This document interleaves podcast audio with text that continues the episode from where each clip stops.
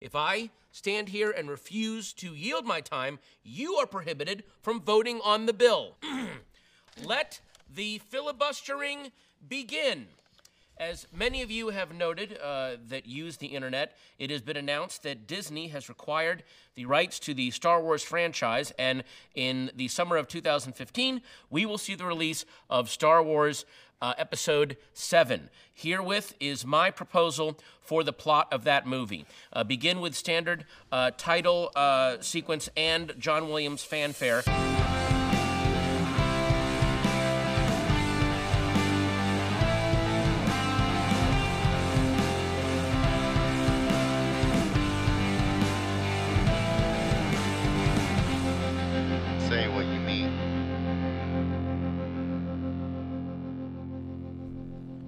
And welcome to this week's episode of Say What You Mean. I'm Jeff. and I'm Jake. Jake, Jake, Jake. What's up, Dad? Oh, a lot of st- a lot of stuff. Are you sleepy today? I don't I- know if you want to talk about this. Uh, I'm not that sleepy. Kind of. I don't know. I mean, we were both kind of up late last night. hmm I was texting you, asking you uh, about. I forgot the word already. What? I was trying to get a word from you, and I was like, "What is it? What is it?" Oh, uh, qualitative. Qualitative. And as soon as I text you, literally as soon as I sent the text, Mhm. bing, it popped in my head. Oh. I was literally googling it for maybe 15 minutes trying to figure it out. hmm I could not remember the word. Second I text you, it, I got it. Were you doing homework? No, Oh, okay. just reading. Oh, all right. Gotcha. I was reading some of my old papers and uh, reading some notes from uh, History 300 mm. about writing historical papers. And I don't know, thinking about I need to write more. I just need to write more because reading over, I started reading my first two paragraphs of my History 300 paper, and I'm like, who the F wrote this? hmm Like, damn. And uh, it's just, it's a skill that I didn't realize I I had at that time. hmm Now reading, and that's that's old, dude. That's like two years, three years, four years old, three Yeah. years old, and I'm like, holy crap, dude, this is not bad. hmm And it's just practicing. I don't write, you know, I write blog posts or whatever responses to things, Yeah. but that's it. hmm It's not like research and eloquent and nice, you Mhm. know. Yeah. I don't know. I do miss. Uh, I do miss formal, like formal writing. I do miss. I do miss that. The the whole.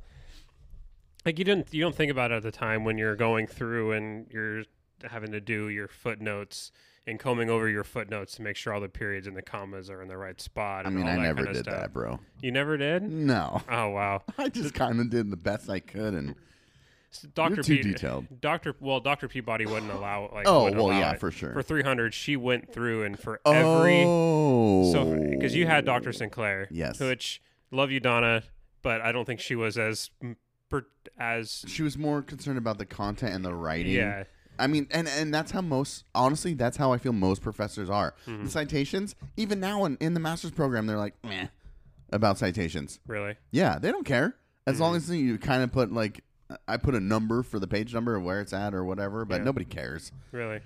They care more about the content and the writing and what you're doing. Even even in 469. Well, Wong head mailed that in. we were we were all, honestly we were all pretty much all, all of us were passing. It was awesome. Yeah, I wonder if there was anyone who didn't pass.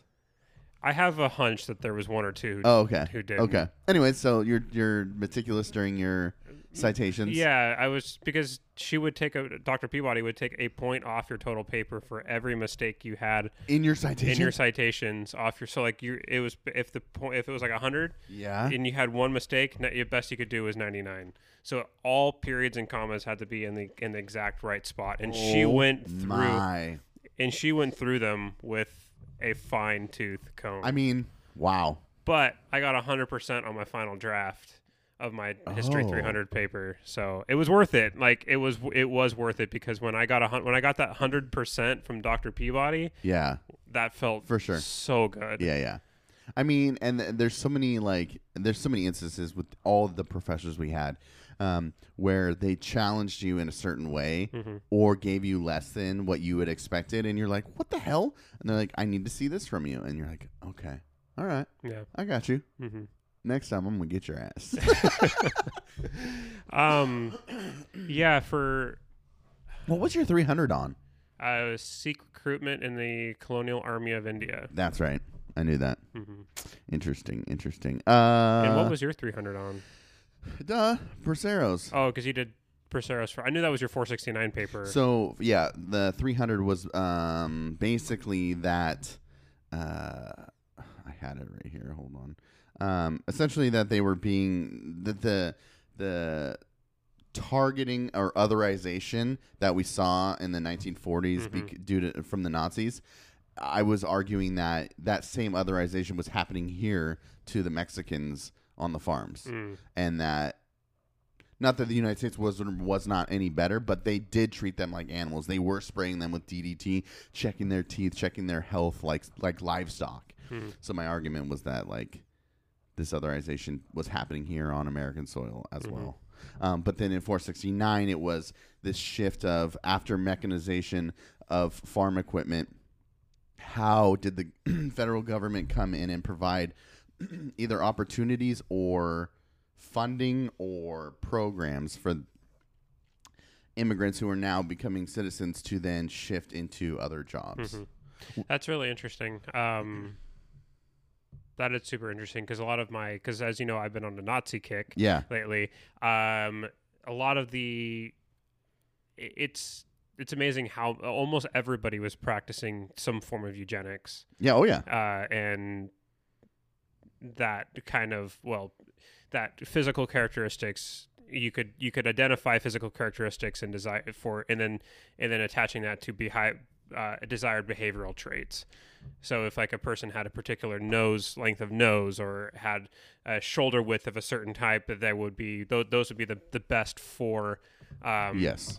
this type of labor or this type. They're they're going to be more if they're from colder climates they're going to be more likely to be more fierce warriors. So they were more um, desired for recruitment in their in in for military service. I lied about my paper.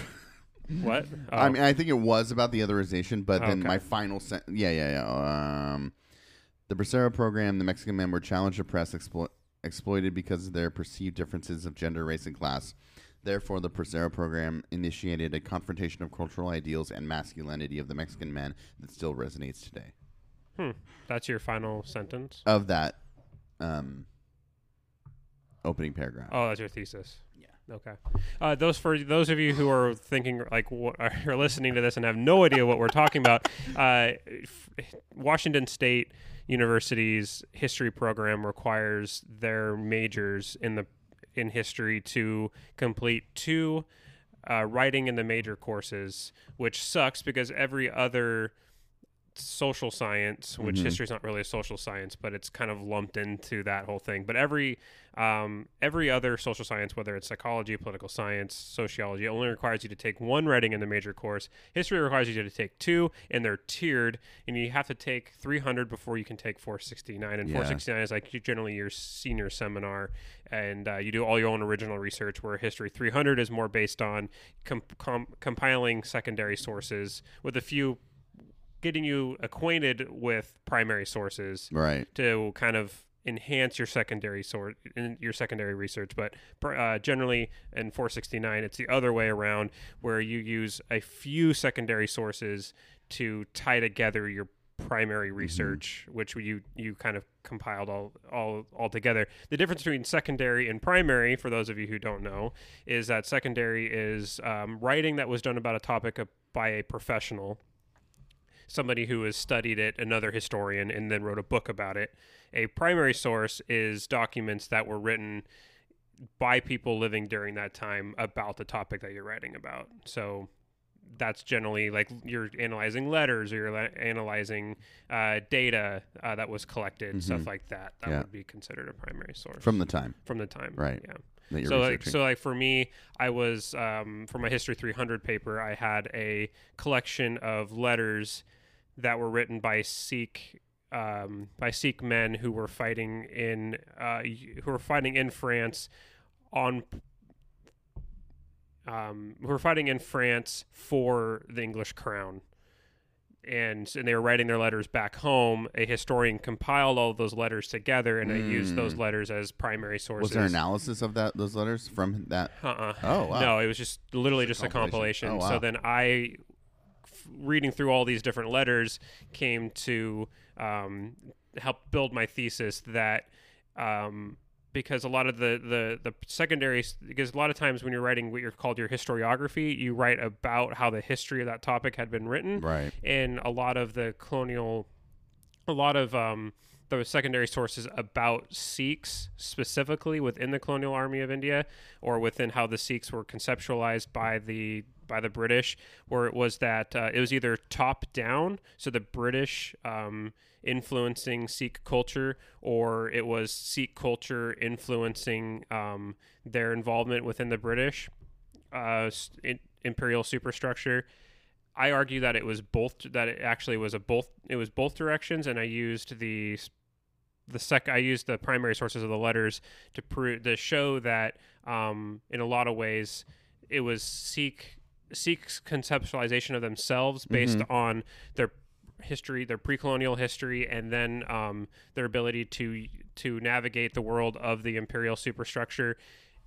Combining that with their with their own identity and and lore of their culture uh, um, is what it was a multi-directional um, influence that caused them to enlist in the colonial army, army of India versus just being um, conscripted into the into the army. What kind of resources did you have that demonstrated their own their own concepts of themselves? So if you're arguing that they're how they thought about themselves, Mm-hmm. what resources did you use to show uh, uh, ideas about themselves or examples of ideas about themselves? Uh, I used well th- those letters specifically, looking specifically. Were they for- describing themselves? Yeah, le- letters about um, gallantry on the battlefield and Oh, you- like, and talking about them, referring to themselves as the lion, the lion, Oh, wow. um, as as lions, because for them, um, because uh, the, the Sikhs come from a northern part of India, and the, Mm-hmm. and uh, in tigers and uh, lions and cats were have help, been held up as a um, cultural symbol of of them, right? And they see themselves as tough and as warriors, and that was something that because of their fighting, because the Sikh culture in the Punjab, which is a northern region, northern province of India, generally a lot of, in a lot of ways, uh, has always been kind of isolated from even uh, prior to European colonization of India.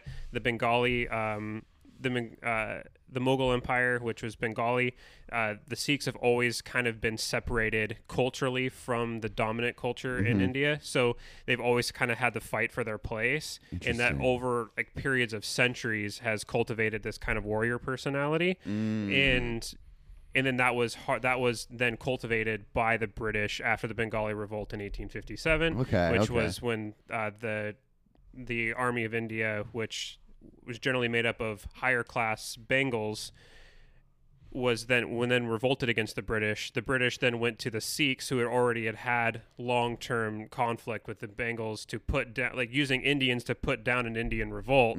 But because there was already conflict, the, the British identifying uh, previous con- cultural conflicts between these two groups, and then started holding up the lower class Sikhs as the pride of India. And then so and then playing on identifying and then playing on this identity of themselves and then Mm-hmm. holding that up to then use Sikhs to fight for the British crown, Right. Mm-hmm. both in Europe and um, keeping down insurrection within within the uh, the colonial outposts. So, yeah, um, Great evidence. Good evidence. mhm. Um, I just was just grabbing this. Um, this is some artwork um, that my dad made. He used to call me El Tigre. Um, Hmm. so he just used to send me drawings and stuff all the time. wow, I'll post some of these later. these but, are really awesome. uh, he had nicknames for all of us. I can't remember what he called my sister and brother. I just remember I was El Tigre. Put Tigre on there and um, but yeah, that's I don't. It's just interesting the uh, animalization. You know what I mean? To to represent um, personality or or personality traits or or identity or something like that. Looks like these are all for my birthday. I don't know about this one, but this one was. Um. I'm guessing that's an Aztec Yeah, Aztec warrior. Yeah. Okay. that's like a famous. I don't know enough about it, but then the Aztec calendars down there and stuff. Mm-hmm. That's awesome. Yeah, yeah. Well, um, yeah, your memory is insane, Jake. I've always been impressed by your memory and your ability to just recall. Obviously, you've done all this research. Obviously, I've done uh, similar amounts of research, but for some reason, you just always your recall is just boom. Even the even the Nazi stuff, you know, you don't have notes. You're just recalling all this. You're recalling German names. it's impressive, dude. Well, thank you. Um, did you want to talk about last night? Oh, sure.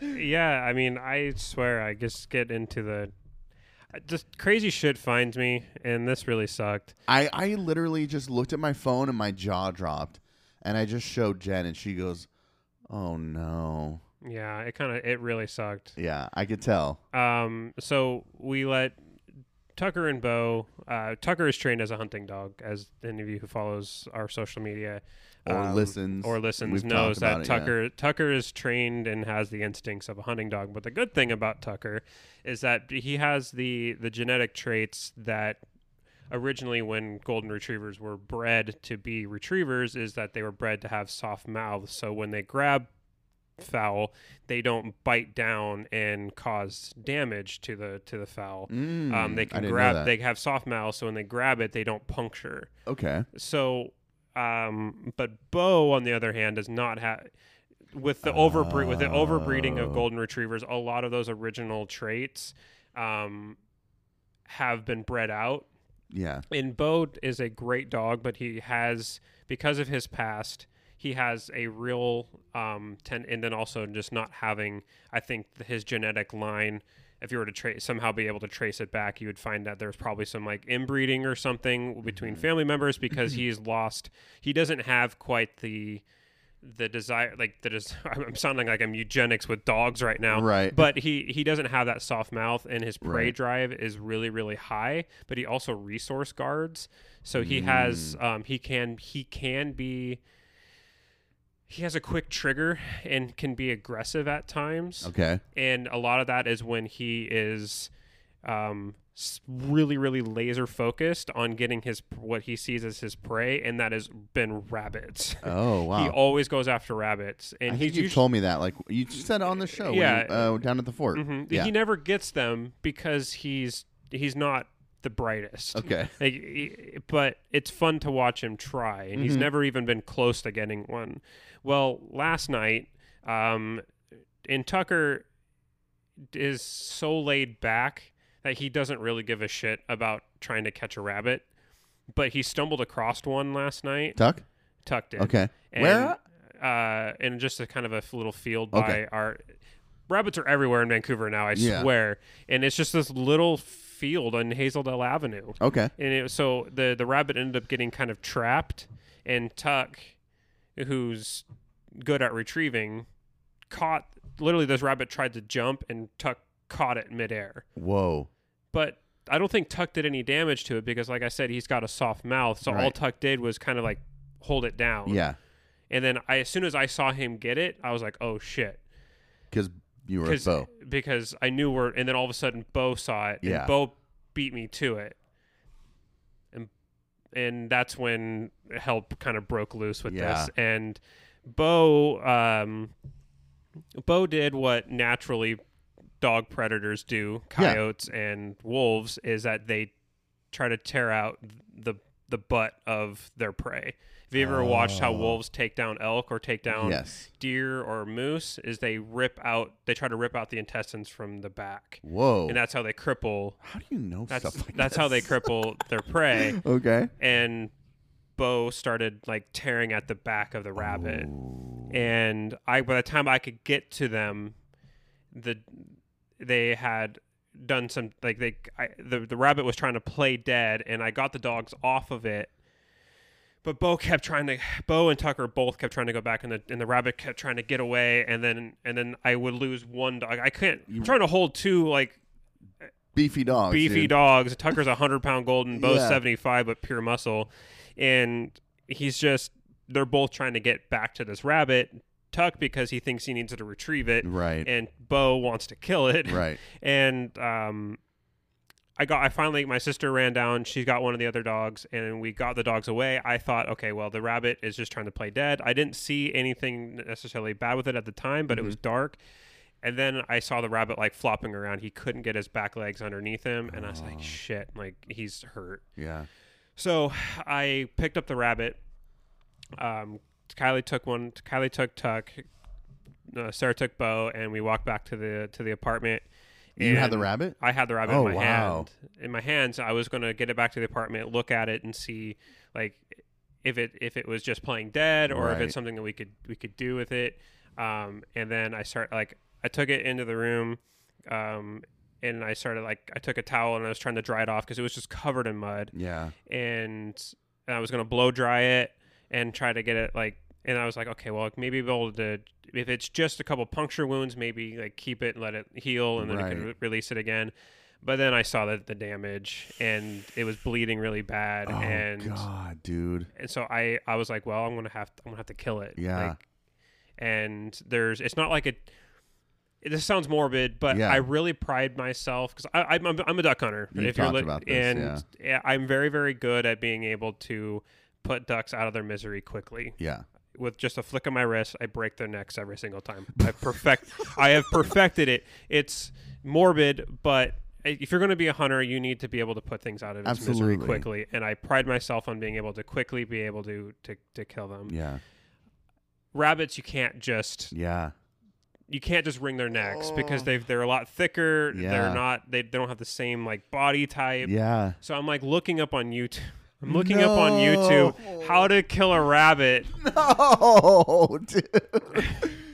and uh and And you're not doing this quickly. no and It's taking way too long than your your pride or your your heart wants it to. my heart want like I so badly want to kill this thing and I felt so terrible that I I'm couldn't gonna just I'm just gonna clip that and as sample that. I uh in, in, in normally if I was like at my parents I could take the air rifle and, Right. and kill it but I'm at Kylie's and I've got nothing available to me and I'm looking on YouTube, and this guy's like, "Yeah, so what you need to do is, um, he's like, he's like, it's really humane. You can do it really quickly, uh, especially if like you see a rabbit that's been hit by a car, and there's a lot of people around. You want to make it look like you aren't doing anything, but you're just making it like go to sleep. Yeah, yeah. You can grab it by the back of its head, get your your Palm. other palm underneath it, and bend it back and break its neck. okay. So I'm like, okay, I'm gonna try that Oh, dude. and I I don't know what he- this guy must have had some sort of trick, some leverage trick, Yeah. because it is a lot. You can't just take a duck's neck and rotate it around. Like Yeah. that's not going to do it. It's, it's a particular way you have to hold it and get leverage on it. Yeah. Um, I couldn't get it. I tried it twice, and I'm like, I realized like this is not happening. So I called my dad and I was like, Dad, can you come up, bring the air rifle, Yeah. and uh, we'll we'll get we'll. Yeah, so yeah. he came up and. Uh, yeah, the, the rabbit is no longer suffering, but it took way too long right. and I felt just absolutely horrible about the whole situation because like I I wanted dogs get rabbits all the time. Yeah. Unfortunately, this is all stuff that happens, but it oh, I, and it's weird, man, because I I I can compartmentalize like I kill I mean I kill things like I'm a yeah. hunter, Yeah. But it's when thing is something is unnecessarily Yeah. being like its suffering is being unnecessarily prolonged Right. i felt terrible about Yeah. and um yeah that really sucked like that that was a really kind of traumatic experience last yeah. night Yeah. so Because you've never had to do a rat kill a rabbit. no like i called my friend matt so matt Glendening, Yeah. um he hunts rabbits he has Oh. beagle and he has beagles that he hunts rabbits i'm like oh Oh. matt's got to know how to do Yeah. it and matt's like uh, well we just always just finished them off with our the butts of our shotgun Yeah. I'm like, well, I don't have a shotgun available right now. And he's like, well, I never wanted to pick them up because I was afraid of them biting me. Yeah. He's like, and I'm like, That's what I was thinking the whole time. and he's like, he's like, yeah, so I wouldn't pick them up. I'm like, well, I'm currently holding it right now, so I don't know. that ship has sailed. yeah. Uh, so Wow. Yeah, I mean, I'm just thinking, I can't help but think of context, dude. It's 2021. We live in a Western society where we can just pull up to a fast food restaurant. You know what I mean? Like, Mhm. and and you look at back hundreds of years ago, and this happened all the time, all the time. Mhm. But it, it's easy at, in our context to just be like. Oh, that's sad, or that's hard, or you know what I mean. Mhm. But that was just the way of life of things happening to survive. You know what I mean? So I, I don't know. I I'm saying don't feel bad because it happens. You did, like you said, you don't. Your heart is there. You don't want it to suffer. You did everything that you could as fast as you could. You know what I mean? Mhm.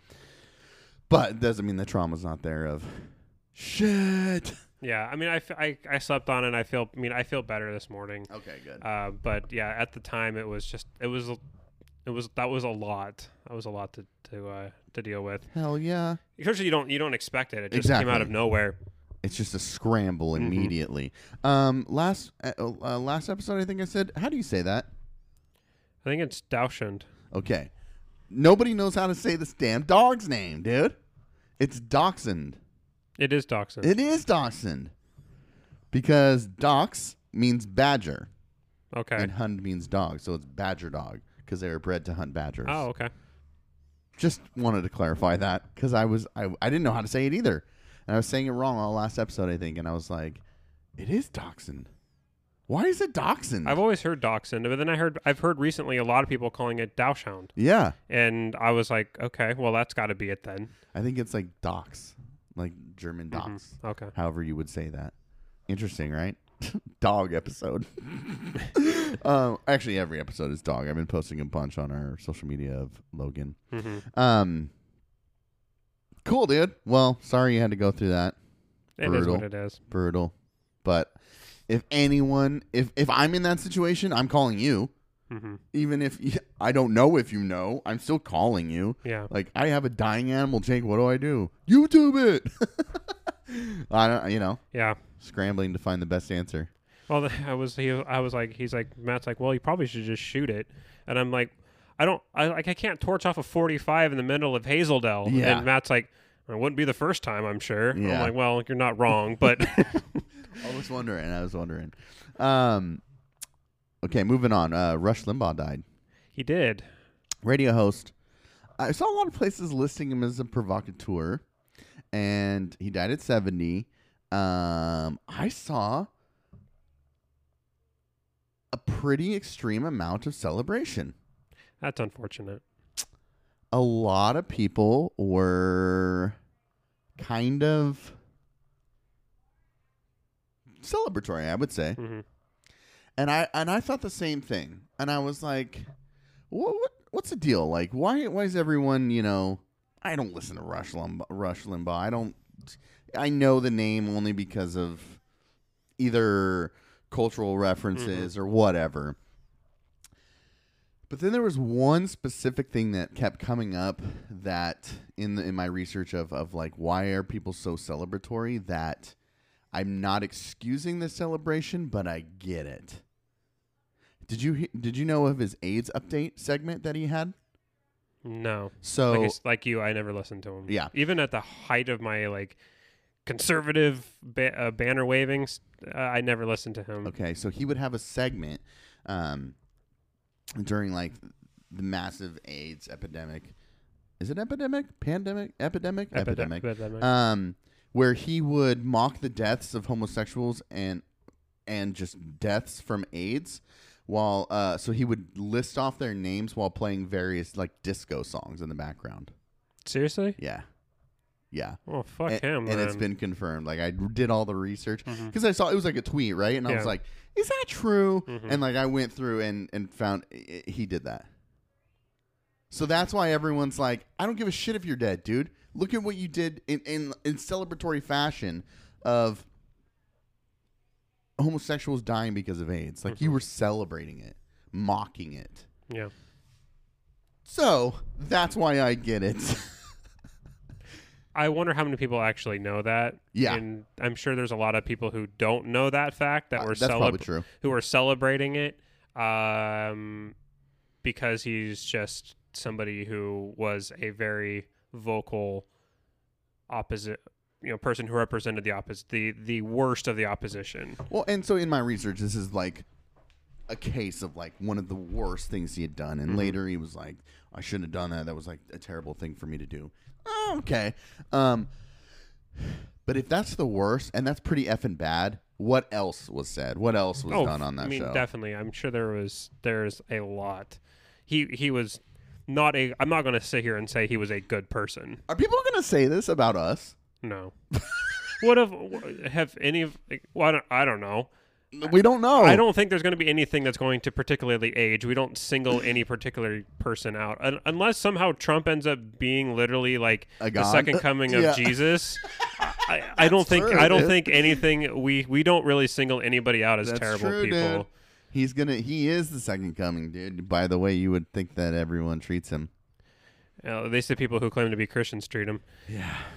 Um, any hoozles. Uh, I, I just uh, I read a quote that kind of stuck with me. Like it's Okay. a Mark Twain quote, and it said, "I've it. never I've never celebrated the death of anybody, but I've read some people's obituary. This is close quote. I've Yeah, read yeah. some obituary obituaries with great interest, Yeah. and uh, I feel like that kind of fits with Yeah. Rush Limbaugh. It's a like, lot of people have been posting that with Rush Limbaugh posts Mhm. Like, I've I- it's like I don't think that he's. Uh, I, I wouldn't celebrate him dying. You never want to see anybody die, especially if cancer. Like that's a brutal way also, to go. dude, the karma there. I don't know if like you know what I mean. I just feel like there's karma. Like if you're out there and you're like shitting on other people, like what do you think's gonna come to you eventually? yeah, people like- are gonna shit on you. You're celebrating someone's death, dude. That's brutal. Yeah. That's brutal. Well, it he's he. I, I'm not going to sit here and pretend he was a good guy. Right, right, There would never be anything I would have good to say about him. right. But uh, it it sucks that he it, it it is. You feel for his family. Yeah. Um, you feel that uh, cancer is, is brutal. You don't wish that on anybody. Uh, just like you wouldn't wish AIDS on anybody. But Right. wait, he did that. Um, and it's just yeah, it, it's too bad. Yeah. I, I mean, it, it it it's too bad that people were celebrating his death. And just, just let the guy go and Yeah. and uh, and quiet. Be the be the better person. Let him let him go, um, and we can move on to more important more important more important things and more important people who are worth celebrating and worth our time. Um, and uh, just let him fold in quietly into the into the being lost in history. Yeah. So that's my take. Snowstorm, dude. Snowstorm was uh, sucked. Did it? I feel like it sucked. Why? Oh, because you weren't hiking. Yeah, I couldn't get out and do anything. Like this is the first time like I really like I really felt cooped up Hmm. in a long time. I, I think it doubled down on the feeling cooped up for me as well. Mhm. But why didn't you get out? I mean, I went a few places, but 14 like anywhere trying to go into the oh, gorge yeah, was yeah. closed. Yeah, yeah. Like where else was I supposed to go? And we did to go on walks. We went down to the fort and did a little walk That's there, right. but That's right. the wind was blowing really hard down there and it was cold as shit. Yeah. And for whatever reason, down there there was an ice layer over the top of the snow, so that was really hard on the dog's paws. Mm. So we we didn't uh, spend a ton The of time. snow up in Vancouver was much better than from what I hear down in Oregon. Everybody was- lost power down there. Everyone lost power, and it was straight like ice storms. Uh, we were gaming with Jesse Friday night, and he just disappeared. And we're like, "What?" He texts me. He's like, "Power just went out," and it was out for 16 hours, dude. He said his house was freezing. He had to get into his car uh, during the day and with the, with his family, his newborn, and they were just sitting in the car trying to stay warm. Jeez. Yeah, dude. And I read this. Uh, did you hear about the Portland police officers guarding Fred Meyer dumpsters? Uh uh So they were guarding him because um, residents were seeking discarded food. That bad, huh? Yeah, dude. Yeah. It's gnarly, dude. Luckily, like I I don't know why, but I was just like, okay, it might snow. It so I'm gonna go to the store. I'm gonna load up on some groceries and just so I Mhm. don't have to go back to the store. And I did, and there was a snowstorm, and I didn't have to go back. It was awesome hmm but I don't know. It's just, just like that that that prepper mentality of like, I, I think I think it stems from the pandemic and everyone freaking the f out, Mhm. having no toilet paper or whatever. But I was just like, I'm just gonna go, dude. They shut I eighty four down. There was no like transportation coming through. the The whole transportation from east to west was just shut down. There was trucks lined up all over at truck stops on truck stops on the east side who just couldn't come to this side. I went to uh, Freddy's and the produce section was like completely empty, and I was like, "Whoa!" Ton of milk everywhere was out because trucks just weren't coming in. hmm It's pretty crazy, dude. That is crazy. I I thankfully had a, a have an all wheel drive and I got Oh, yeah, around just yeah, fine. yeah. Um, but uh, I, c- I can imagine. I remember Friday night or Saturday night, just all there were all of the little rear wheel drive cars, uh, just abandoned on the sides of Yeah. Hazel Dell Avenue and Highway 99 stuff like that. So Yeah, uh, Jen was like, "Hey, we need a four wheel drive," and I was like, "Yeah, I know. The Broncos coming out next year, so you do need a four wheel drive. I do need a four wheel drive." Uh, the Element actually gets around pretty well if I drive like, you know, people just slam on their gas and think that's going to get them going. No, that's a terrible. So you just go slow, and mine's a manual, so I just put it in 1st Mm-hmm. and just in- inch up, and then I start going. there are times when you've got to like Yeah, keep your for sure. momentum, and but you can feel that. Yeah, And just knowing how to drive in the snow, with which there are a lot of people who don't. yeah, yeah. Um, so Texas is like a shit show right now. Yeah, and Ted Cruz uh, went off you to, saw it. or, uh, flew off to Cancun. You know, You know, Yeah, nothing dude. nothing sh- says I care about my constituents like, oh, it must suck there. Peace. Yeah, later Yeah, Lincoln Project did a pretty good job trolling him. in true Trumpian style. hmm I gotta get out of here, dude. It's cold. Uh, what a piece of shit! But we already knew that, so it's just funny that the, that Texas will continue to uphold him as some sort of savior of their way of life, and he just does not give a shit about anybody but himself. Apparently, not even his wife, because Trump can insun- insult his wife, call her ugly, and he just like, yes, Trump, yes, Trump, yes, Trump. I love you, Trump. Uh, so the winter storm has left. I think. What's the number here, dude? Nearly three million homes and businesses in Texas remain without power. And I was reading that like the prisons have no power and all the inmates are like freezing and stuff. Dude, it's gnarly. Well, and, he sent out a tweet yesterday or the day before, um, uh, criticizing California's uh, uh, energy. Real Ted? Yeah, Oh, and it's boy. like, boof, that's not good. like, look at your own state, bro. You're asking for it. Yeah, and he, um, and then uh, Governor Abbott, who's the uh, the the shitty mayor of uh, city governor, the shitty governor of Texas, was blaming uh, Green New Deal policies as for why they're in the energy crisis they're in right now. But the Green New Deal never passed.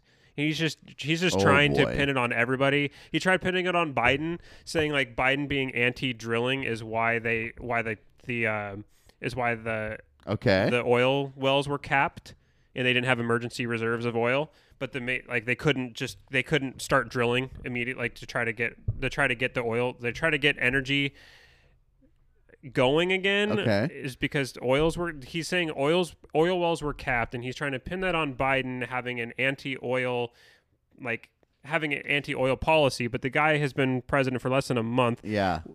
And these ca- these wells have been capped for way longer than a month, and they were capped because demand died down because people were traveling less due to COVID. Uh, and so when demand dies down, private oil drillers will cap their wells, waiting for demand to increase and price to increase. So then they'll start pumping, they'll start drilling again because it's more profitable. This has nothing to do with Biden. Yeah. This has nothing to do with any sort of um, green energy policy. This has everything to do with the fact that Texas for decades cheap um, went cheap on their um, on their energy on their energy reserves didn't winterize their their uh, their pipe their oil pipeline. So the the pipe started when they froze they broke oh wow. like this is this is complete dereliction of duty by the Yeah. Republicans and they're trying to pin it on Anyone. on, on anyone, anyone they can Yeah. Anyone and anything. and then now they're trying to point at California, saying, "Look at what California, the, the, uh, Biden and Com, uh, Senator and Vice President Harris want to uh, want to bring in want to bring California's failed energy policies to the rest of the United States." And it's like, well, look at your look at your own fucking state, Ted Cruz. Yeah. Oh boy, dude. Yeah, I heard it's just like just mismanagement of, of everything. Meanwhile, it sucks for people in Texas who are Yeah. literally freezing Yeah.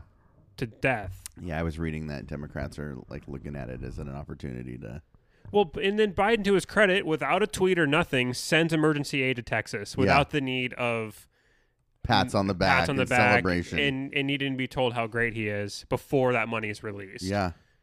How how often did Trump withhold emergency funds to to uh, Democrat led you know Democrat majority states, Quote blue states. blue states during the COVID outbreak because he wanted those governors to come grovel to him Yep. before he would release any sort of money.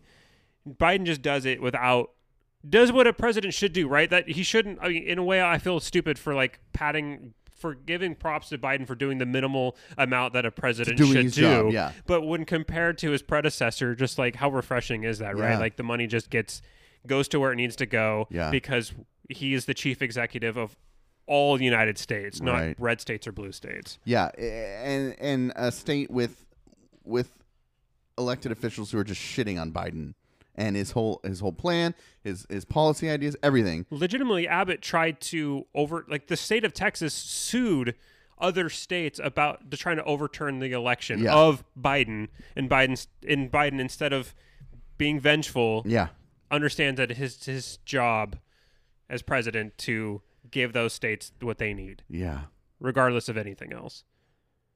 that's insane. It, I don't I don't understand like how at this point, if you're still supporting Trump, you can't see actions like that and just go, oh, that makes sense. Like your dude just doesn't do that. He wants to be celebrated. That's terrifying, dude. hmm Well, the the people who are freezing in a lot of the Trump supporters in Texas, I'm sure, will come out of this not thinking anything differently. Oh well, uh, you have They'll le- and they'll blame Biden. you have leaders saying it's Biden's fault. Why wouldn't they blame Biden?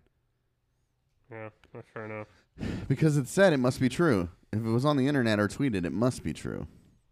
But the Green New Deal never passed. It was literally nothing more than a the brainchild of a freshman congresswoman at the Yeah. time who put it out there. It was like, "Hey, we should explore this." Yeah. And then all of the conservative airways picked it up as like, "See, this is the socialism that they're trying to bring to you." Yep. It never went anywhere, Didn't happen. and it's not going to go anywhere under Biden.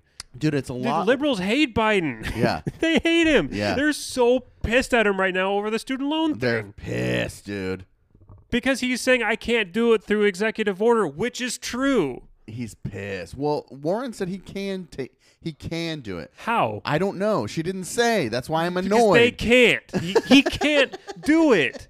Shut up, Warren. Shut up, Sanders. Like, stop it. He Yeah. can't do it. Well, and from from what from his response, people are like, he just shut this this lady down at the at the um, town hall. Yeah. But f- from this answer, he's like, "Look, dude, I'll try to do ten thousand dollars for student loan forgiveness, but let's let's consider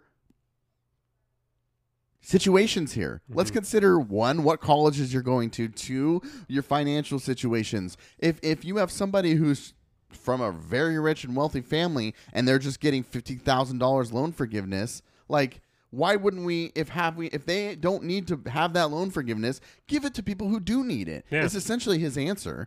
I wasn't mad at his answer. Trust me, I could use fifty grand in loan forgiveness Uh, too yeah, me too. that that would probably I don't want to talk too much about finances, but I would still be fucked even after fifty thousand dollars forgived. So forgave. So uh, trust me, when they're t- when they're toting that around, I'm like, oh God, please yes. Mm-hmm. But on the flip side, his answer as a leader makes sense. Like, let's take a look at this. Let's find ways that we can forgive these loans that that that that benefit those who need it. Mm-hmm. And well, nu- nuance has no place in populism. no, and people are pissed about his answer. Everybody wants free college. That would be tight. Everybody wants loan forgiveness. That'd be tight. But let's consider the nuance. Let's mm-hmm. consider the consequences. Let's consider everything before we just do it. You know what I mean? Yeah, but we live in a we live in a polarized nation where populism right now reigns supreme. Yeah. The Rock's running for president, dude. Oh, sh- fuck, man. Just God no. Just God no. Please yeah. no. Yep. Yep. Please no. Um, talk to me about the acquittal because I know that's something you wanted to, to t- chat about a little bit. Did we talk about it last week? I don't think so. I didn't. Th- I don't think so. I listened back. I don't remember us talking about the acquittal. The acquittal came down after we recorded. Mm-hmm. Yeah, so we didn't talk about Yeah. it. Uh, I mean, seven Republicans was more Republicans than I thought. Really? Yeah, Okay. I thought at most they'd get five. Okay. So uh, Bill Cassidy Mm-hmm. Uh, voting to uh, impeach to convict was uh, was a shocker because most people thought that there was a he was holding he was holding a uh, Bill Cassidy, who's from Louisiana, uh, was holding up a um. Oh, he's from North Carolina. Sorry, there's another guy from Louisiana that did vote to convert to convict too. But um, so Cassidy was holding up, had a, he was standing around and somewhere in the Presidium of the U.S. Uh, Capitol building, and he had in his hand uh, what looked like a prepared statement, like a typed out statement. And people who had a picture of it, they zoomed in on it, and it was a, a it was an acquittal statement. It was a, it was him defending a, a, a vote to acquit, and they're like, "Really, Bill Cassidy? Like you've like." And like you've already made your decision before the before the defense has even had their their chance to Yeah. before the trial's even done, you've already made your decision. And his team came out and said he's preparing multiple statements just to have them prepared. He's written one for for for conviction, and he's written one for acquittal, and uh, he's just getting his thoughts together. So he hasn't. So he had like he can. He's basically that's how he does his thinking process is writing out Yeah. responses to both and Okay. then figuring out pros and cons. And I think initially you think that well that's bullshit, right? Yeah. like they're he's he's just he's falling in line with the rest of the Republicans. But Bill, to Bill Cassidy's credit, regardless of like my skepticism, he did vote to convict. Mm-hmm. Right. So like I we jumped to conclusions there. So Yeah. shame on me. But uh seven was more than I thought, but obviously not enough to remove him from like remove him from being like bar him from running for office again. Right. I, I- conf- confusion and anger at Mitch McConnell for voting to acquit, uh, but then coming out immediately and basically saying it was his fault. Yeah. It's like, what the fuck was that, Mitch? Yeah. That was weird, dude. And I guess if you're if you're thinking about it, like I'm trying to think about this strategically because there's nothing that that man does that Mitch McConnell does that is uh, for the greater good or is um in- or, that's great. or is in any way, shape, or form altruistic. Yeah. Everything is a game about advancing the party in his interests Yes. And then we know one thing if you were to if we were to assume that all you're taking a realist view that all actors are self-interested and all and then you have to assume that all actor, actors are rational within the system we know that he wants Mitch McConnell hates Donald Trump and Mitch McConnell wants to take back the party from Trump Yes. so I thought he would vote to convict because that's the surest way to get Trump out of the party Yep. But him voting to acquit, but then coming on and denouncing Trump, I almost wondered if I had this, and you, me, and Jesse talked Yeah. about this. I thought that there must have been some sort of backroom deal that said, mm-hmm. you stay the fuck out of politics, we won't convict you. Yep. Clearly, that didn't happen because after Mitch made his this whole statement about how Trump was actually guilty, but he couldn't convict him because the process wasn't constitutional, so therefore he couldn't render a guilty verdict. But the Senate had already voted that it was constitutional. Yeah. There's precedent who that says that it is constitutional because even though there hasn't been a president who's been impeached after he's left office, there has been cabinet members who've been impeached for doing things even though they left office. There was a senator or a congressman who was uh, tried for treason, impeached due to treason uh, for um, back in the early 1800s for uh, colluding with the British. And so there is legal precedent there. There is uh, legislative precedent. There is constitutional scholars from all over the political spectrum saying that this is constitutional. Mitch took it upon himself to still determine that it wasn't. Um, and I'm just like, well, this makes no fucking sense. There's got to be some sort of strategy to it. And I'm thinking, okay, that's got to be it. Well, then as soon like, that's got to be it that he made a backroom deal with Trump Right. now uh, Trump, like literally the next day after Mitch blasts him uh, at the Capitol, Trump comes out, goes after Mitch, saying he's going to make Mitch's life essentially hell. He's going to run. He's going to primary challenge people who he sees uh, who have wronged him, and he's going to be very much a player within the Republican Party, challenging Mitch for supremacy within the party itself. So, bad bet by Mitch because as Dimitri said, like how can like all it is is is Trump's word, and can you Trump t- can you assuming that my theory was correct Yeah. was that a bad bet by Mitch to be able to trust Trump's word? Um, Yeah. because after the after the acquittal came down, what else do you have to punish him if he if he backs out on his on his you know his agreed upon deal, which I'm not even at this point I don't even think actually happened. Right. Uh, so I don't know. knows? What, I don't know what Mitch was thinking with his acquittal vote. Uh, I don't get it, but dude. it it's confusing. It's Yeah. so weird. This whole situation is weird and angering. Right? It's basically saying that no matter what you do between the if you're if you're an outgoing president from November like basically do whatever you want from November like the second the first Tuesday of November Mm-hmm. to uh January 20th.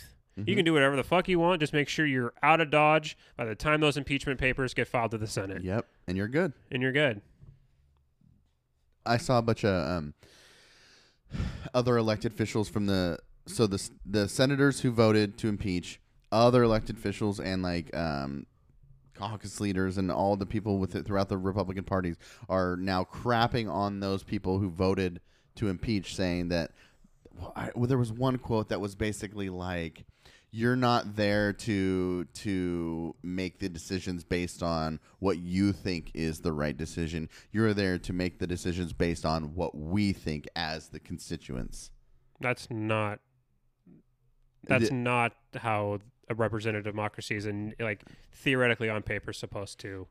Listen to To our work. to the Republic episode about democracies and republics, but it's just like, of course, now these these Republican representatives are now crapping on their senators for voting to impeach, um, based on what they interpreted as the evidence. That's their job. hmm That's what you hired them to do. Yeah. Essentially, when you vote for someone, you're voting to hire them to represent you Yeah.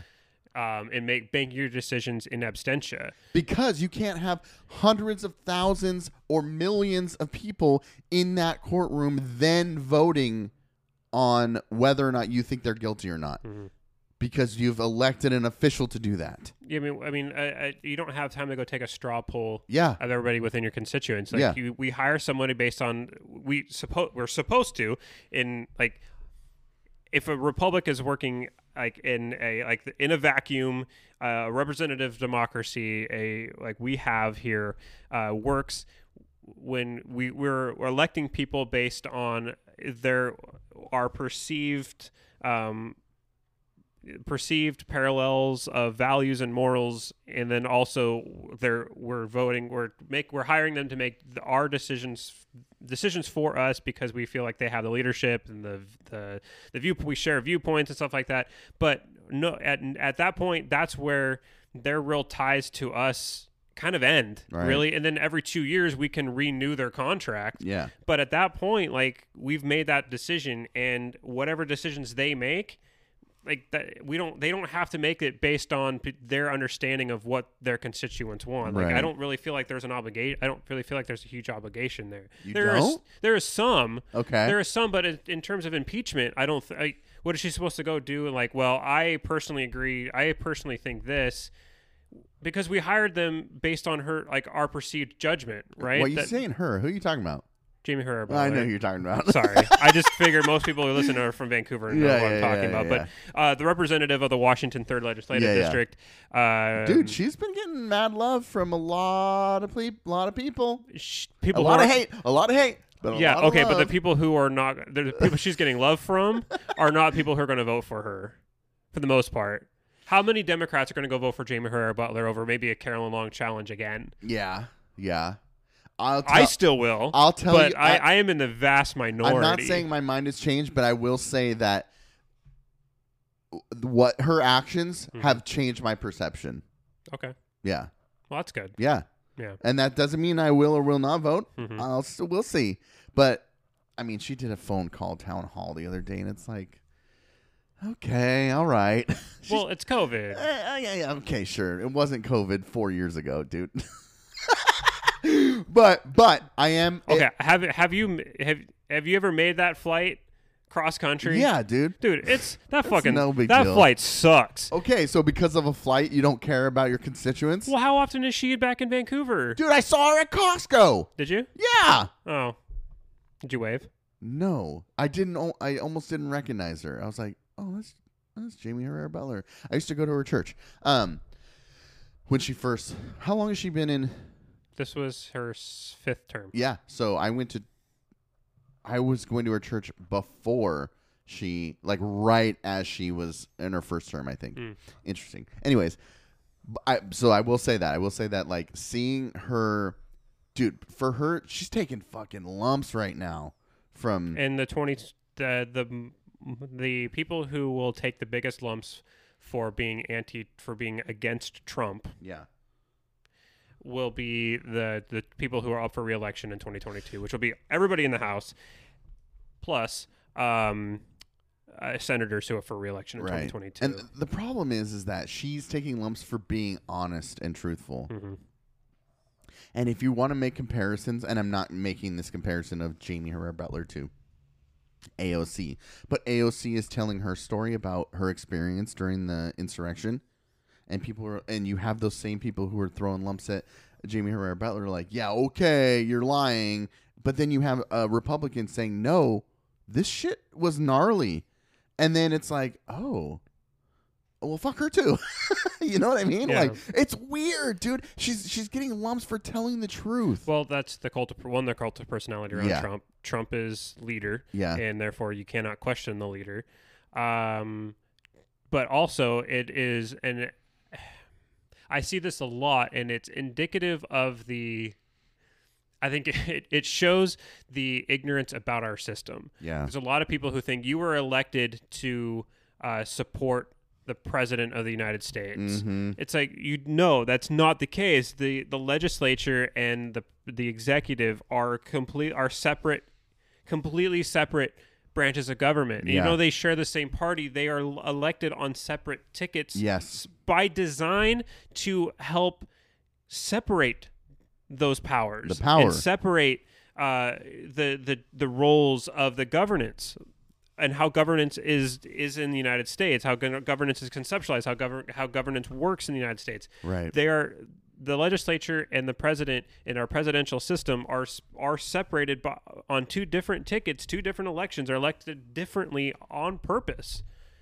And I think we lose sight of that in states like Washington where where it it doesn't really feel like there's ever really any change in terms of it's always generally democratic. Like our senators are always Democrats. Right, our right. governor is always Democrat. okay. So I could see how you would think that if you're from the Washington third and you're voting, you're actually seeing a Republican win in your district, Yeah.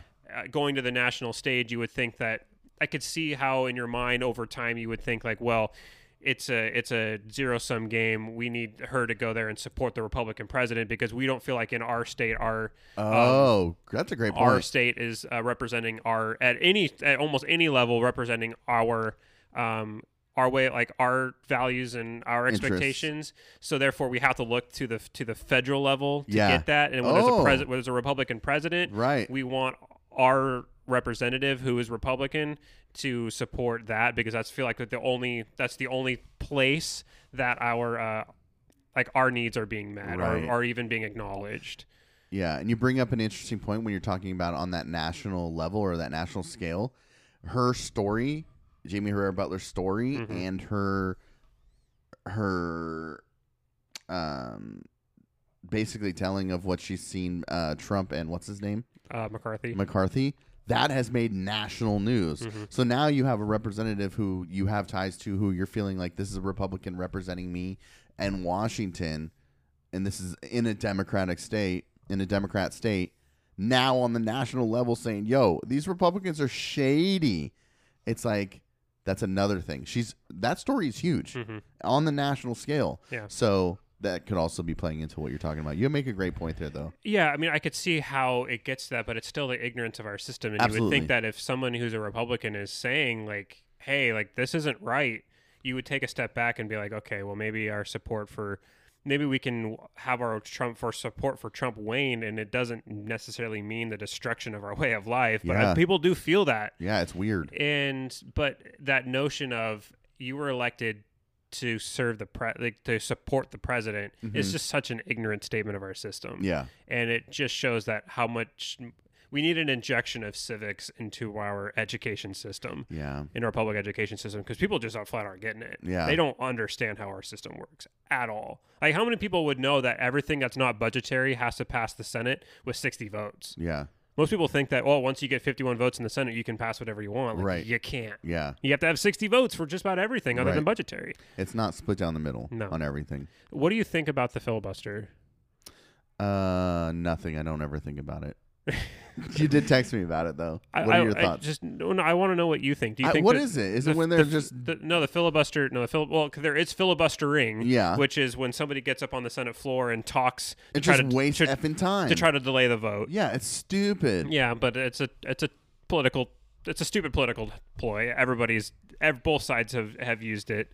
Um, but f- the filibuster Okay. is that 60 vote threshold. Oh, okay. And there is talk of removing the 60 vote threshold entirely And, and just, going it to majority. majority vote in the Senate. Ooh, And I've said you have said. I, I was really emotional the other day Okay. because I was so incredibly pissed at the acquittal. yes. and you there are violations of the Voting Rights Act happening in at the state level all over the place. And then you start to realize how close we were to having to actually having uh, Arizona and Georgia decertified, Yeah. and those votes switched over to Trump. yeah. Uh, there is there is a law that is going through the Arizona House of Representatives right now that would change the certification of Arizona's elections away from the Secretary of State and allow the the legislature to appoint uh, electors to the sub- to the Electoral College. So basically, the, the the the representative body, the House and the Senate, could theoretically change the result of the election. It could could send electors who would cast their votes for um, somebody who who who didn't Who win the didn't state. win. Oh God. and there's um and that's so like it there's challenges to there are there are that Arizona? You said. Arizona yeah and then all over like Michigan there was there was state representatives at the Capitol riots like Yeah. there there are multi like um the uh, the the leads the the head Republican in the Michigan State Senate um was was talking about how the election was rigged. Like we're we're uh, and there are there are restrictive um, voter ID laws starting to get more uh, get more traction in state legislatures uh, in red states all over the all over the place. Yeah. and not even necessarily like purple states like Michigan and Wisconsin are dealing with these these challenges to voting. And there are there are two voting right protection acts that are in the House right now Yeah. that would then need 60 votes Oh, in the Senate to get. And you're like, that's not going to happen. But we need to insulate our elections now. Like you saw how close this, like you saw our our democracy and our in our um the sanctity of our elections Yeah. were stretched as thin as they have ever been stretched with this election cycle because of Donald Trump and people and thankfully there were people who were in place at the time in key states Yeah. that said no and and and stood up to the pressure. Just think about it if Georgia Yeah. hadn't had Raffensperger as their Secretary of State and had somebody who was more willing to play ball. Yeah. And just came out and said, we're going to look at, and, and gave the rest of the states cover. Because that's what Trump wanted. He Yeah. wanted one state to crack to say that we're going to uh, look at the we're going to withhold the certified certification of our election of our election results to look at um, instances of fraud and that would have given cover to the legislatures in Pennsylvania to try to do the, To do same, the thing. same thing, yeah. the Arizona legislatures the Republican legislatures in these key swing states to do the other do the same thing that's what Trump wanted he wanted one to crack and just think about it those are elected positions Yeah. the Secretary of State of Georgia is an elected position. Do you think that Republican voters are going to uh, Remember that? remember that and vote Raffensperger out next time he's up for reelection? Yeah. Probably. If the Democrats in Georgia, if they don't continue to show up in massive numbers, who's going to show up to vote for in a I don't know when the election cycle is for the Secretary of State, but say it's in a midterm election Right. when generally voting voter turnout amongst urban populations is lower say it's in 20 say it's in 2022 all of a sudden you replace it with a trump lackey who is willing to certify or sign on to anything that the dear leader wants Yeah. you can see like all politics is local and that really is true Yeah. because the, the certification these elections happen amongst local officials that are elected Yep. and so as much as we want to say that Oh, nationally but your vote doesn't matter. But your vote does right? Your vote doesn't matter. It truly truly does. The more you you you the more you look into civics the more you realize how much your vote truly does Yeah. matter. And the people you vote for even at local elections have so many ramifications both at the national at uh, implication national implications as well as local implications. Uh and so my my I'm thinking, okay, well, there's no way we need to insulate our like the need to insulate our elections and help protect voting rights Right. is is ever present present and it's more and it's more prescient than it ever has been in recent decades in Right. recent in recent election in our recent in our recent history the the threat to our elections has never been greater That's that's terrible. and we need now we need now we need federal legislation to set standards about what is what is acceptable, what is not acceptable for states who are delegated the power in the Constitution to hold elections. We need to make sure that there aren't some states that have unnecessary restrictions to voting that keep minorities Yes. from voting because we we need to we need to uphold the Voting Rights Act and the promises in our Constitution. So I hope I want these bills to pass. Yeah. One of them is the is the John Lewis voting rights bill okay. it's going to pass the House, but it's going to have to vote pass with 60 votes in the in the Senate, which is going to require 10 Republicans, three more than require than than it took the, the three more then voted to uh to convict Donald Trump of a clear sentence to pass these voting rights protections. What would it take to for a that? party to legitimately like for a party because the party know the Republican Party knows they're the minority party and they have to rely on gerrymandering and voter suppression to continue to be elected. See George, the Georgia runoffs, Mm-hmm. um, to continue to win and hold power. So why would they vote? They have no Right. they have other than altruism have no no self-interest in protecting the voting rights of the minorities who generally aren't going to vote for them anyway Right. because of their party's platform currently uh, what what so you so that is one of the case I was making of removing the filibuster so we can pass these voting rights restrictions. Okay. If we can vote, we can pass these voting rights protections, not restrictions. Uh, it would take um, basically. It, I don't know how exactly the process, but the the Senate basically can undo the filibuster, Okay. and it would take all Democrats to all Democrats in the Senate to to to do that. Yeah. Joe Manchin of West Virginia uh, has already said that he's not in favor of removing the filibuster. Um, even Kyrsten Sinema of Arizona has said that she's not in favor of it, and um, another senator who's, who's has said they wouldn't either. Like Dianne Feinstein has said she wouldn't remove the filibuster. Even Joe Biden and uh, Vice President Harris. Uh, have been lukewarm at the at the idea of removing the filibuster. Why do you think that is?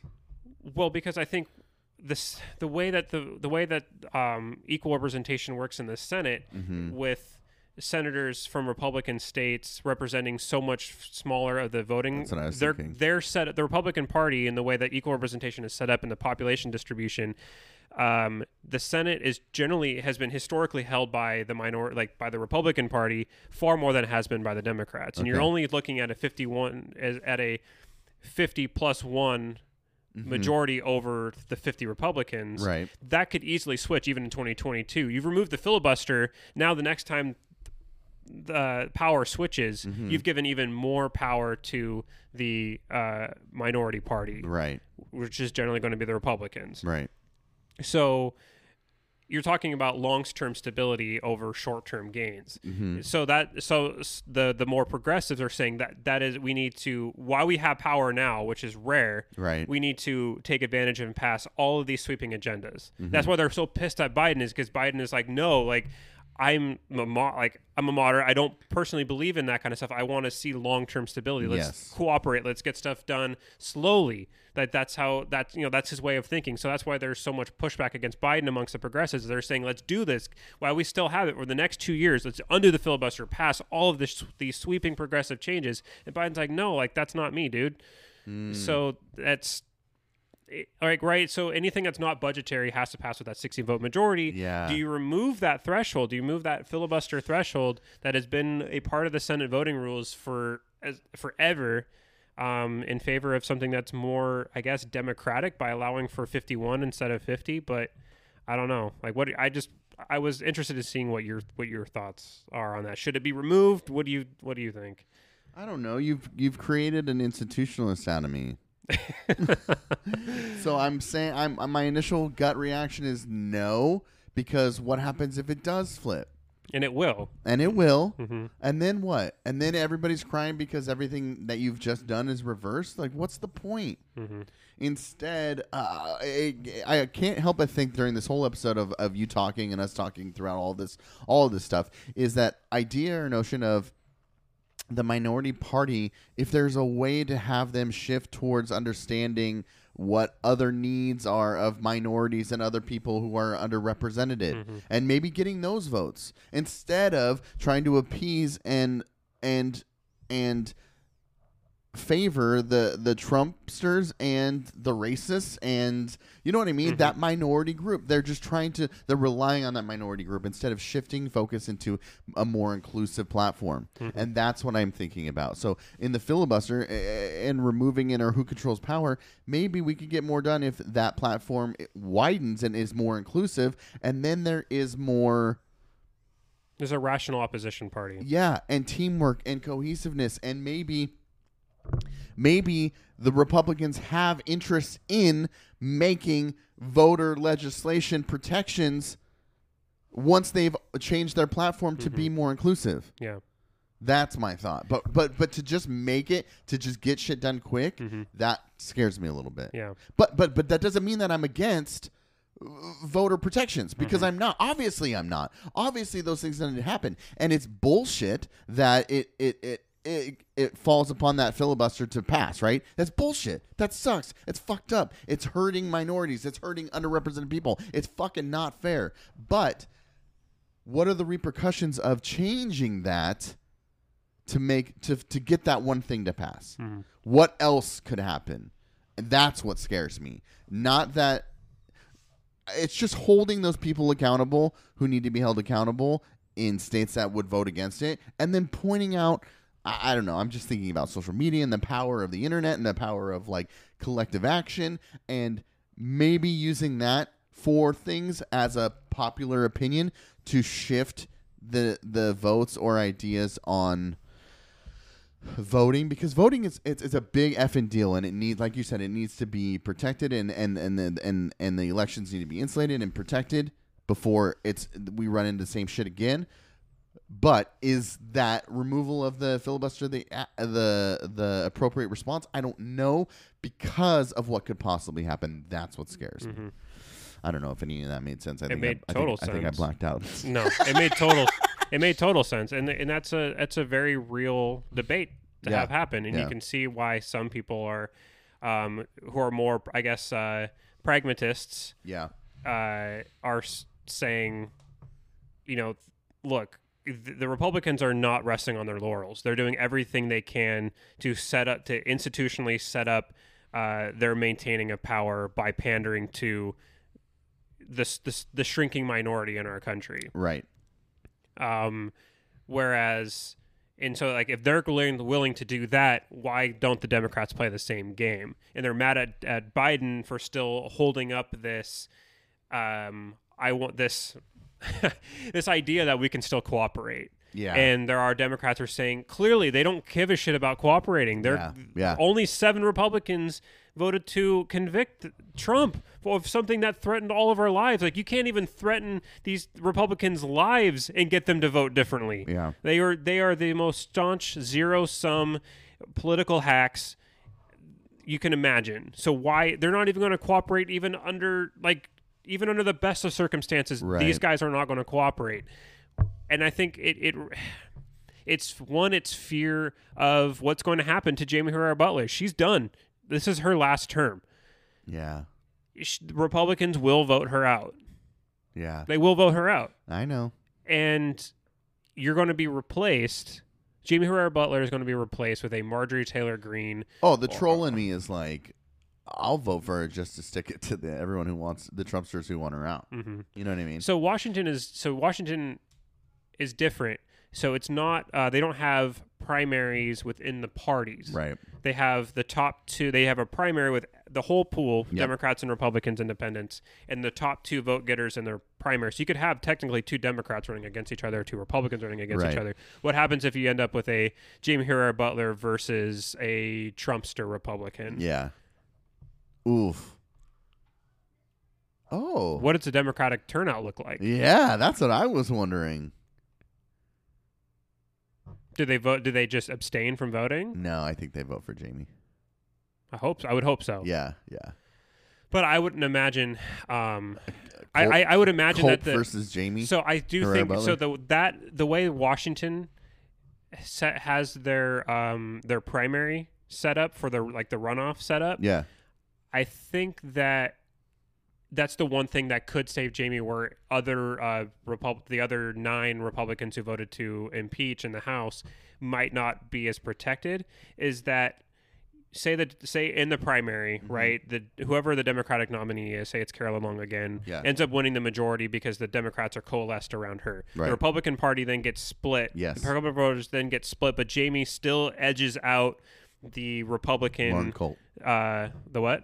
Loren Culp. Loren Culp edges out whoever the the uh, the primary challenger is to for the Republican Yeah. essentially the Republican nomination.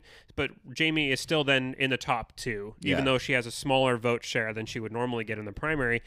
Do the Republicans then stay home because they don't want to vote for Jaime, or do they? Quote, I hear this all the time. Plug my nose and still vote for Jaime because she's a Republican. That's the only thing I could see saving her. Mm. Right. That's interesting. Dude, civics, man. Civics are fun. Learn it. Learn that. I have an interview uh, tomorrow morning with Vancouver Public Schools for an emergency sub position. Are you So, gonna do it? Yeah, I'm gonna do it. Are I'm you gonna, gonna, you're gonna do I'm it? gonna actually do it. Unlike the other one, Did you email who I told you to email? not yet. I'm gonna bitch slap you, dude. okay, let's get out of here. Um, this was fun. Yeah, this was fun. Um, I hope you guys learned something. yeah, tomorrow is uh, Lovely's birthday. It is The big one two. the big one too. You see that? Yeah. It's a fucking trampoline I got to put together. Oh, that way you're, you're. I heard you were talking about the trampoline. So. Yeah, she doesn't know what's here. Mm. She doesn't know it's she. You know, we asked her like, "Hey, is this something you'd be interested in?" She's like, "Oh yeah," and I was like, "Okay." So I mean, it's just a way like m- my my sister who works in like uh she's she's she didn't graduate with a degree, but she did a lot a lot of schooling. I don't know why she didn't finish, but she did a lot of schooling um on um uh, like primary and early early development education and stuff. So you know, we're talking about issues of ADHD and being in the house and stuff and and my sister just she just said this really great like just analogy of like think about all that energy just trapped in a box and that's the house mm-hmm. but the more you're outside that energy has more places to go and sh- we went hiking we went walking around Lacamas Lake a few weeks ago and she was like, I don't want to go. And we're like, well, let's just go check it out. And she's like, well, I'm only walking for like 15 minutes. We're like, cool. Dude, five minutes into it, she's like running them off, the, like jumping off the trees, like taking pictures of everything. Like, she's like, this is so much fun. I'm like, well, we're way past 15 minutes. You want to turn back and go? She's like, really, Dad? I'm like, I'm like, what? I mean, sometimes you gotta trust us, dude. Mm-hmm. But that's the idea with the trampoline is like getting that energy and like just having it a place to go For sure. and be outside. Yeah. Um. So yeah, we're gonna. I bought a bunch of like movie themed stuff. So Mm. tomorrow night we're gonna have a movie night. Um, while she's at school, I'm gonna. I'm putting this effing trampoline together. That's gonna suck, dude. Especially being outside, it's gonna be cold. I know, but I got to do it. I Mhm. got to be like the badass dad who just does it, right? Mhm. So she'll come home and the trampoline will be done, and then we're gonna have like all this like movie themed stuff set up. Mm. Um, popcorn. We got popcorn pins and movie candy and like like uh, like a photo booth for like uh, like like I'm at the movies and all this stuff with like masks and stuff you can take pictures of. It's just the three of us, Yeah, but I don't know. I want it to. It's her birthday. Yeah. I want to make it special. that's awesome. Um, and then Sunday, I think some family's going to stop by and quote have a birthday party, but it's just just to hang out. Yeah. yeah, chill. Cool. But uh, anyways, I don't know why I just talked all that. I think mostly because I'm dreading this trampoline building. Li- It sounds terrible. I should. uh I'm gonna document it. You know what? I should film it and then like I'm gonna film it and I'll try to post it, like speed it up and everything. Mhm. I've been messing around with green screen lately. Okay. It's so funny, dude. I was like, uh, "Hey, lovely, just snap your finger and then hold your thumb up for like three seconds and then put it down." She's like, "Okay." So then, like, I filmed her and then I took it and was messing around on uh, Adobe Premiere, and in in the in one video, she snaps and a flame like comes out of her thumb, Oh, really? and she's just her thumb's on fire. And then when she puts her hand down, the like thumb Hades goes out. from Hercules. Yeah, Nice. and then I I made like lightning like electricity shoot out of her thumb, and uh, I was gonna do one where a bunch of smoke comes out and just fart noises the whole time. Could you imagine being my kid, dude? I'm such a troll. I can't tell you how many times she's just like, "Really, Dad? Really, Dad?" I kind of love it. Yeah. It's weird that I'm just so responsive to that name now. Fucking weird. All right, bye guys. Ah, bye.